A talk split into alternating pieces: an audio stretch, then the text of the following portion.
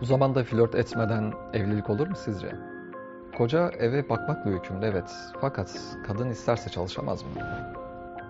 Eşi namaz kılmıyorsa veya tesettüre girmiyorsa nasıl davranmak gerekir? Bir erkek eşiyle annesi arasında kaldığında kimi tutmalı? Eşini mi yoksa annesini mi? en büyük yaraya efendim limon sıktınız şimdi. Bizim dönemimizde insanlar en fazla iki yüzlüydü. Ama şimdi kaç tane yüzlü olduğunu ben bile bilemiyorum. Kadın erkek birbirine eşittir. Vallahi de yalan billahi de yalan. Asla eşit olması mümkün değil.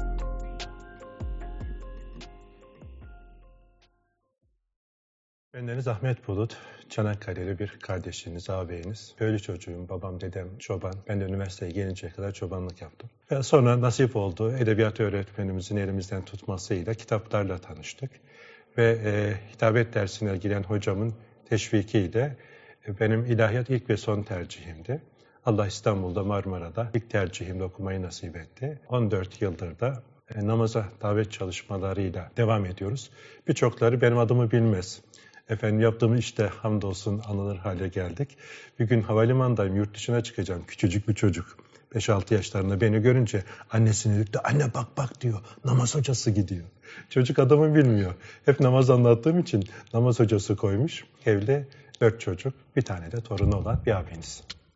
Bu zamanda flört etmeden evlilik olur mu sizce? Nasıl tanıyacağız? Çok da güzel olur. Ben en sağlıklı evliliğin flörtsüz evlilik olduğunu düşünüyorum. Onlarca bununla ilgili çalışma yaptığım için elimde somut veriler var. Flört ederek yapılan evlilik zehirli bal şerbeti içmek gibidir. Başka bir ifadeyle haramla huzur arayana huzur haram olur diyorlar ya. Gerçekten tam da böyledir. Evlilik öncesindeki flörtte güya insanlar birbirini tanımak için yola çıktıklarını söylüyorlar. 93 yılıydı yanlış hatırlamıyorsam. İlahiyat Fakültesi'nde öğrenciyim. Bir hocamız, özel ders aldığımız bir hocamız. O zaman böyle ders arasında da muhabbet ediyoruz. Dedi ki gençler size bir baba, bir hoca, bir ağabey nasıl kabul ederseniz bir tecrübe aktaracağım dedi. Bir dikkat dinliyoruz. Ben de o zaman sözlüyüm, nişanlıyım daha doğrusu. Gençler dedi maskelidir. Kadınlar da maskelidir, erkekler de. Erkeklerin maskesi elde ettiğinde kadınların maskesi çocuğu olduğunda düşer demişti. Şimdi bizim dönemimizde insanlar en fazla iki yüzlüydü. Ama şimdi kaç tane yüzü olduğunu ben bile bilemiyorum. Kullandığı bütün sosyal mecralarda hepsinde farklı bir yüz. Sokakta ayrı, okulda ayrı, evde ayrı. Yani flört ederek nasıl tanıyacaksın? Dolayısıyla flörtle mutlu bir evliliği yakalamak çok zor. Ben eskimeyecek usulle tanıştırma usulüyle yapılan, gençlerin de kalplerinin ısınacağı bir evliliğin en sağlıklı evlilik olduğunu düşünüyorum. 9 yıl flört etmiş birisiyle tanıştım. Saygın da birisi. Hocam 9 yıl ta liseden başlayıp devam eden bir işte yola çıktık. Ama 9 yılda maalesef evlendikten sonraki 9 günde tanıdığım kadar tanıyamamışım dedi. Dolayısıyla efendim flört ederek yapılan evliliklerde istisnalar mutlaka vardır. %100 söylediğim geçerli olmasa da ama %90 buna kalıbımı basarım diyebilirim. Ben kendi kızımı da yine öğrenciyken evlendirdim. 23 yaşında. Bir arkadaş teklif etti hocam böyle birisi var diye. Ben bir görüşelim dedim. Konuştum. Delikanlı hoşuma gitti. Bir iki arkadaş araştırma yaptırdım. Onlar da müspet cevap verdiler. Kızım birkaç defa görüş. Gönlün ısınırsa baba olarak ben gönlüm ısındı. Senin de gönlün ısınırsa bu işe e, girişelim. Bir iki defa görüştüler. Nasipmiş. Allah da gönüllerini ısındırdı. Ve hamdolsun biz memnunuz. Eş seçiminde nelere dikkat edilmeli sizce? Ee, herkes tabii yüzü güzel olanı sever. Eğitimin ne olsun ister, malı mülkü olsun ister, asaletli olsun ister. Hay iki eli toprak olasıca diyor Efendimizin diliyle. Sen ahlakı güzel olanı, dindar olanı seç diyor. Yani e, yüzü güzelle evlenirsen bir gün, huyu güzelle evlenirsen bir ömür boyu demiş. Eskimeyecek tecrübeyle eskilerimiz, büyüklerimiz. Dolayısıyla biz öncelikle ahlakı güzel olan, asaletli bir aileden gelenle evlenmenin çok daha isabetli olduğunu düşünüyorum. Çünkü soyda olan tırnakta belirir diye bir atasözümüz var. Son günlerde sosyal medyada da sıkça paylaşıyorum. Özellikle evlilikte tamam gençler birbirine gönlü ısınıyor güzel de peki ailelerin durumu ne? Bugünkü boşanmalarda önemli bir etken anne problemi. Kayınvalide deniyor ya. Yani eğer delikanlı ya da kızımız çok iyi yetişmiş ama ailesi ahlaken kemale ermediği zaman bir müddet sonra gençlerin muhabbetini bile zedeleyebilecek sıkıntılara sebep olabiliyor. İçin birinci derecede dindar ve ahlaklı olacak, ailesi asaletli olacak, güzel olacak. E, zenginliği ve diğer şeyler de arkasından gelirse kaymaklı kadayıf olur ama öncelikle ahlakı güzel olacak. Ben evlenmek istiyorum ama param yok diyen birine ne cevap verirsiniz? Kendimden cevap versem ben üniversitede e, öğrenciyken, birinci sınıftayken evlendim. Hani böyle zengin, e, tuzu kuru bir ailenin çocuğu değilim. Girişte de söylemiştim. Allah evlenene, helal yoldan yola çıkana yardım ediyor. Tecrübeyle sabit. Kendi evladımı da yine öğrenciyken evlendirdim. Ve bugün evlilik yaşı gittikçe yükseliyor. Ben e, evliliğin bu kadar gecikmesini doğru bulmuyorum. En geç 25 yaşına kadar evlenilmesi gerektiği kanaatindeyim. Şundan dolayı efendim önce 25 yaşına kadar duygular önde oluyor. 25'ten sonra kişiden kişiye değişebilir bu rakamlar da takribi olarak söylüyorum. 25'ten sonra mantık devreye giriyor, hesap makinesi devreye giriyor. Şu kadar maaş olursa şu kadar. E bugün üniversiteli gençlerle de sıkça buluştuğum için diyorum ki hani bugün bir kızımız da delikanlı. El alem hesaba katılmadan Rabbul Alemine göre hareket edilse iki tarafta aldığı burslarla ailesinin desteğiyle çok rahat bir evde hem evli olarak okullarına, eğitimlerine devam edebilirler. Hem gözünü kulağını efendim bütün azalarını günahtan korumuş olur hem de derslerine daha rahat odaklanmış olarak daha güzel başarı sonuçlar elde edebileceğini düşünüyorum. Özellikle de bunu paylaşıyorum. Benim de üç kızım bir oğlum var. Kız anne babalarına işi kolay kılın. Çünkü Allah'ın rahmeti, bereketi, rızası e, oradadır diye söylüyorum ama maalesef bugün el alem diye bir puta tapmışız. El alem için evlilik o kadar zorlaştırılıyor ki Bırak bugün öğrencinin evlenmesi, üniversite mezununun bile evlenmesi çok güç bir hale gelmiş. Onun için e, biz ey iman edenler iman edin diyor Rabbimiz. Yeniden fabrika ayarlarına dönerek bu işi kolaylaştırmanın gerekliliğine inanıyorum. Dolayısıyla erken evliliğin çok daha faydalı olduğunu düşünüyorum. Çünkü belli yaştan sonra kişilik oturuyor. Dışarıdan birisiyle kaynaşmak çok daha zor oluyor. Genç yaşlarda yapılan evlilik, genç derken de suistimale sebep olmasın. Yani 18 ve üzerindeki e, yaş dönemi için özellikle bunu ifade ediyorum. Kaynaşmak daha kolay oluyor. Uyum daha kolay oluyor diye düşünüyorum. Aile hayatında yaşanan huzursuzluk ve problemlerin sizce temel nedeni nedir? Sabır yok, ölçü yok. Ölçü yok derken yani bugün evliliğe girerken, kız istenirken ilk cümle neydi? Allah'ın emri peygamberin kavlince, yürüdüğü izince yürüyeceğim diye. Efendim ilk evliliğe bu cümleyle adım atıyoruz. Ailede efendim karı koca hayatı başladığındaki hayatımızda Allah'ın ve Resulünün emrince mi yaşıyoruz, nefsimizce mi yaşıyoruz? Problemin temelinde bu. Allah ve Resulünün emrettiği şekilde yaşadığınız zaman problem olmaz mı olur? Efendimizin evinde problem çıkmadı mı çıktı. Ama Allah'a ve Resulüne müracaat edince o çözüm yollarında öneriyor. Ne diyor? Bir problem çıktığında iki tarafın ailelerinden de sözüne itimat edeceğiniz kişilere danışın, istişare edin. Ona göre yolunuzu çizin diyor. Ama bugün böyle bir problem olduğunda ne yapıyoruz? Ben sana gösteririm diye başlıyor. Ondan sonra intikam almanın peşine düşülüyor. Ölçüsüzlüğümüz ölçü haline geldiği için küçücük problemler bile dev gibi büyütülüyor. Sonra içinden çıkılmaz hale geliyor. Olan efendim boynu bükük çocuklar oluyor, büyükler oluyor ve olan toplumumuz oluyor maalesef. Yuvası yıkılmak üzere olan bir aileye ne söylemek istersiniz? Bu tür durumla karşılaştınız mı? Çok. Özellikle de sosyal medyada sıkça bu sorular soruluyor. Ee, öncelikle iki tarafı dinlemeyi tercih ederim. Çünkü Efendimiz Aleyhisselam'ın bize tavsiyesi odur. Yani kadını da dinleyeceksin, erkeği de dinleyeceksin. Sonra orta yolu bunlara e, göstereceksin. Kimin hatası var? Mesela en son burada yine avcılarda bir kardeşimize böyle bir şahitlik ettim. Dinledim iki tarafı da. Bir tarafı dinliyorsun, e, diğer tarafın yatacak yeri yok filan. Sonra dedim ki e, kızımıza da delikanlıya da. Sevdiğim bir kardeşim, yakınları bunlar. Dedim e,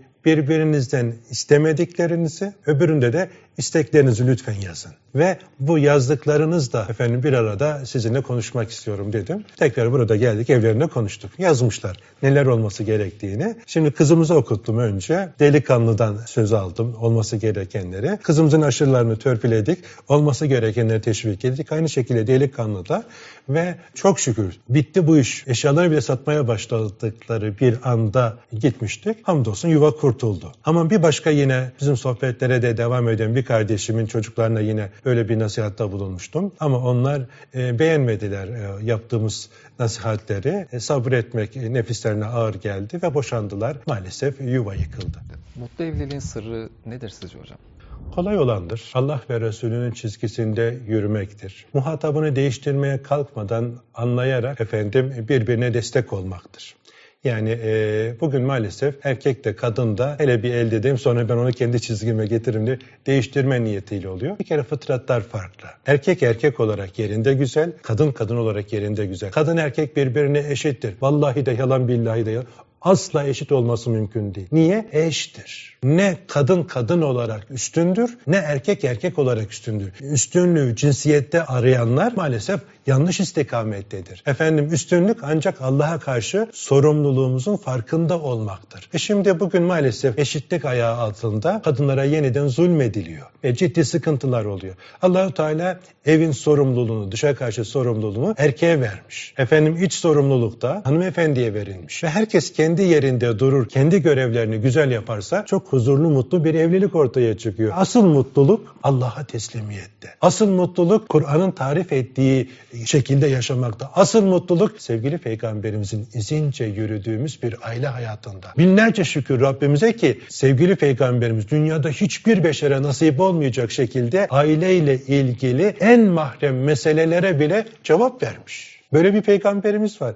Şurada küçük çekmecede çok sevdiğim bir abimiz ve ablamız vardı. Böyle 30 yıla yakındır dostluğumuz var. Gıpta ederdik onlara. Böyle birbirlerine öyle tatlı iltifatlar ediyorlar ki beyefendi amcamız kansere yakalandı, vefat etti böyle yine ziyaretler ediyorduk. Bir yıl geçmeden hanımefendi ablamız da gitti ardından. E onsuz dünya bana zindan oldu Ahmet kardeşim hocam diye böyle anlatıyordu filan. Bir kez birbirine yüzünü ekşitmez mi insan? Ekşitmemişler. Demek ki mümkün. Niye? Ölçüleri vardı. Her ikisi de biz Efendimizin yaşadığı hayatı yaşamakla mükellefiz deyip onları okuyorlardı. Güçleri yettiğince de onları yaşamaya çalışıyorlardı. Biz de onlara şahitiz. Çocuğuma ergenliğinden beri söz geçiremiyorum diyen ailelere ne söylemek istersiniz?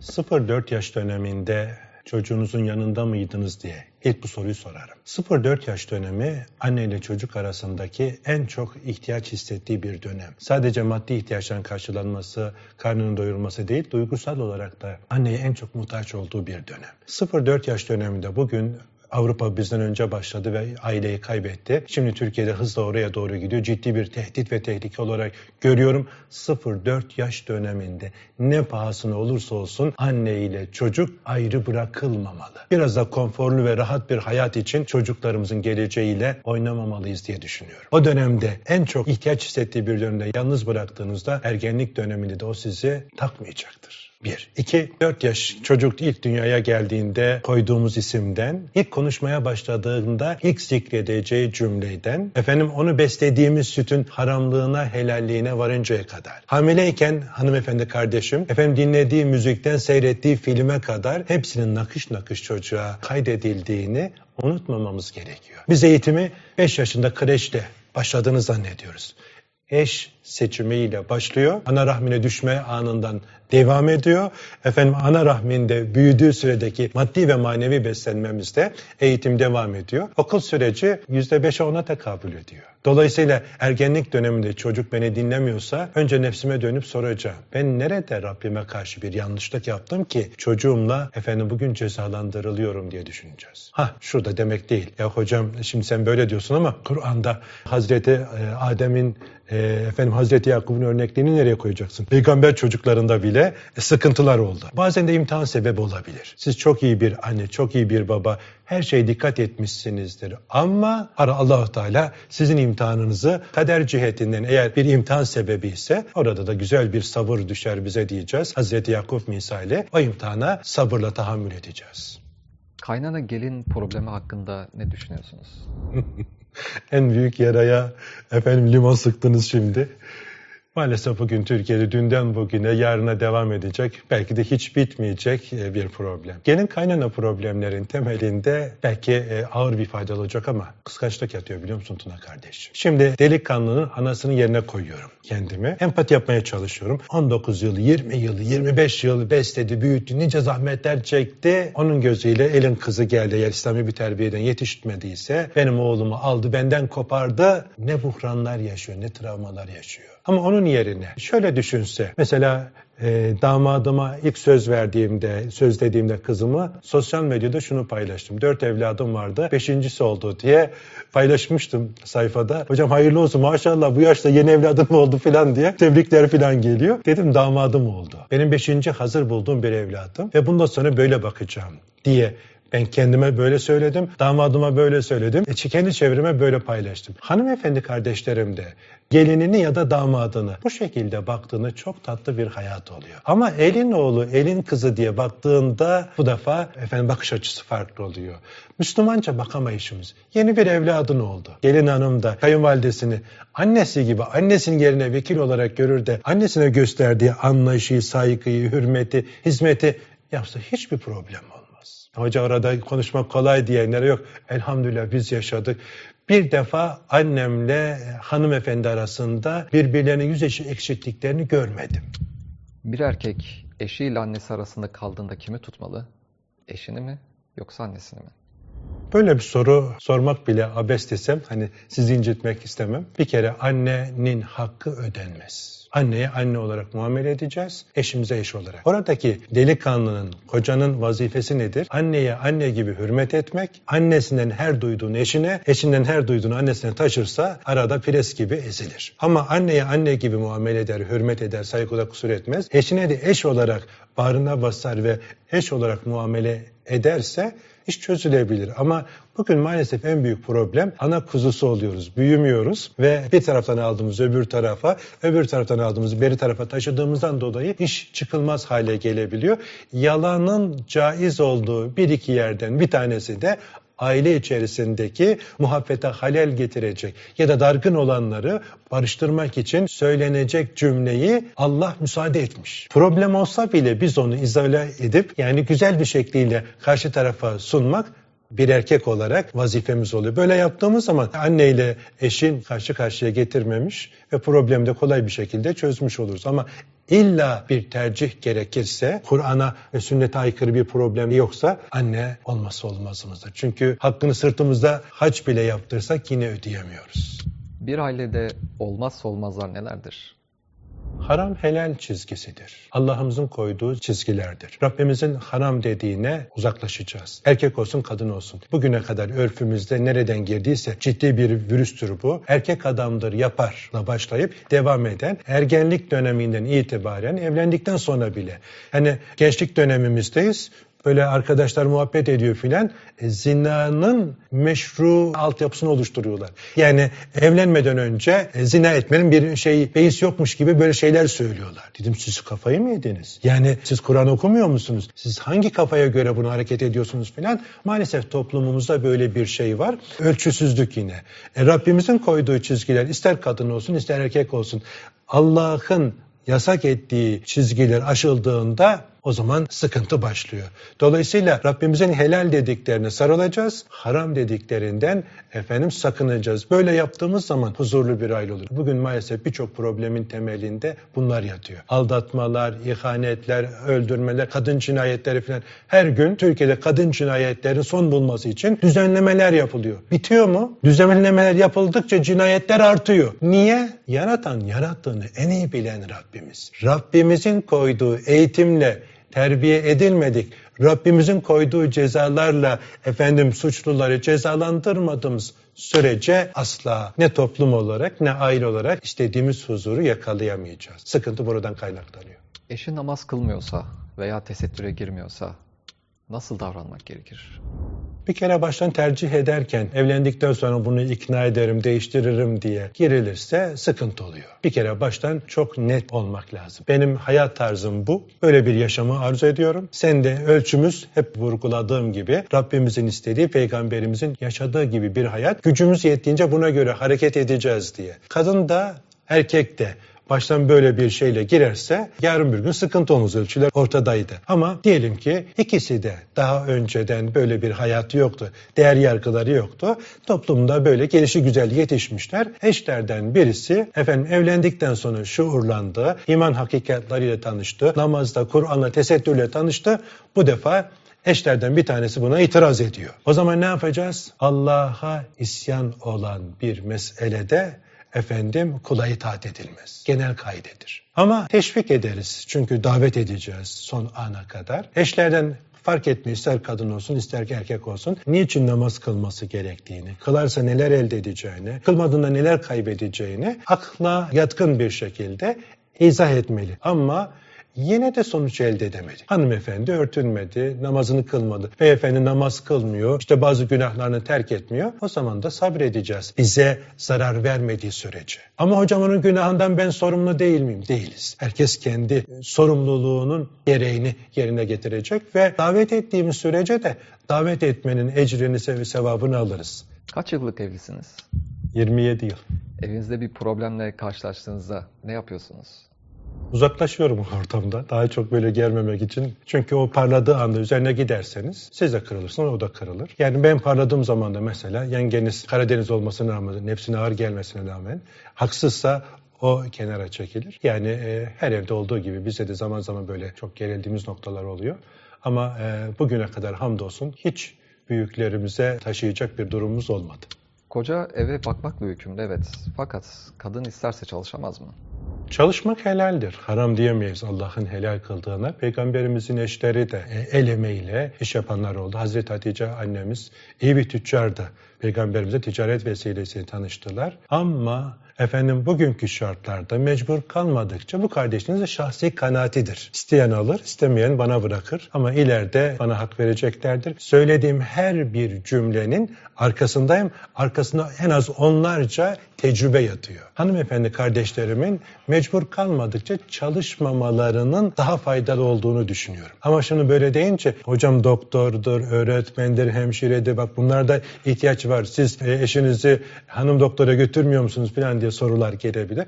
Eyvallah bunlar istisnadır ama e, mecbur kalmadıkça. Niye? Çünkü hanımefendi çocuğuna bakacak kocasına eşlik edecek. Evin işleri zaten yeterince şey yapıyor. Bir de dışarıda çalışmayı yüklediğin zaman bu hanımlara bir özgürlük ve hürriyet değil tam tersine esaret altına alıp ciddi bir sıkıntı vermiş oluyorlar. Dolayısıyla e, hanımefendi kardeşim yaratılış itibariyle de e, nazik ve narin yaratıldığı için akşama pestili çıkıyor kendisini perişan ediyor. Ne kendisine hayır olabiliyor ne çocuklarına düzgün bir annelik ne kocasına doğru bir eşlik oluyor ve daha sonra da birkaç yıl sonra problem olabiliyor biliyor. E, mecbur kalmadıkça haram değil. Çalışmamalarının daha efendim faydalı olduğunu düşünüyorum. Ev işlerinden, çocuklarından arta kalan zamanlarını sosyal çalışmalarla ümmete faydalı olacak güzel işlerde değerlendirmelerinin daha verimli olacağını düşünüyorum. Bugün hangi meslekte cennet ayaklarının altına seriliyor. Ama annelikte cennet anaların ayağı altında diyor. Ben erkek olarak, koca olarak çatlasam da patlasam da ayağımın altına serilmiyor cennet. Ama annelere verilmiş bu şeref. Annelikle bugün çalışan anneler çocuğu düşünemiyor. E, çocuğu olsa anneanneye, babaanneye teslim ediyor. Anneannesi, babaannesi bırak kreşi baksa bile Az önce de söyledim 0-4 yaş döneminde çocuk anneden mahrum kalınca onulmaz yaralar açıyor kıymetli kardeş. Bundan dolayı çalışmasa güzel olur. Ama e, benim zamanım müsait hocam part time mesela işler yapıyorum. Allah mübarek etsin. Rabbimizin helal kıldığını biz haram diyemeyiz. Seminerlerde sizi çok etkileyen bir olayla karşılaştınız mı? Bir gün Mehmet Faksı Hoca ile beraber Balıkesir'in bir ilçesine gitmiştik. Konferans bitti, kitap imzalıyorum. Tabii imzada da böyle böyle yoğunluk oluyor. Bir hanımefendi kardeşim kitap imzalattı. Hocam birisi sizinle konuşmak istiyor dedi. Telefon uzattı. Ya kimin neyi nesi filan soramadan buyur bacı kardeşim dedim ağlıyor. Hayırdır bacım niye ağlıyorsun? Hocam sevinç gözyaşı. Hayırdır ne oldu? Hocam boşanmak üzereydi. Son celsede artık karar verilecekti. Bir arkadaşım ısrarla boşanacaksın da boşan ama lütfen şu kitabı oku diyor. Nedir o? Aşkın Evhali. Bizim evlilikle ilgili kitabımız. Ya iş bitti daha ya sen boşanacaksan boşan ama lütfen şu kitabı oku. Arkadaşımın adını okumaya başladım. Hocam hızımı alamadım. iki defa okudum. Haklı olacağım diye mutlu mutluluğu tepmişim, nefsimin esiri olmuşum. İncir çekirdeğini doldurmayacak bir meseleden yuvam yıkılmak üzereyken iki defa okudum. Son celsede boşanmaktan vazgeçtik. Yuvamı kurtardınız. Size teşekkür ediyorum. Allah razı olsun diye. Sevinç gözyaşına şahit oldum. Dedim ki bacım sırf senin için bile yazılsaydı bu kitap kafiydi. Elhamdülillah. Dünyada insanın cenneti yuvasıdır. Ama eğer iyi geçinemezseniz Allah muhafaza cehenneminiz olabilir. Yuvamızı Allah'ın izniyle cennet yapmak da elimizde. Allah muhafaza cehennem yapmak da elimizde. Allah şu sohbeti izleyen bütün kardeşlerimin yuvalarını cennet eylesin ve birbirinin cenneti olabilmelerini de nasip etsin diye dua edelim inşallah.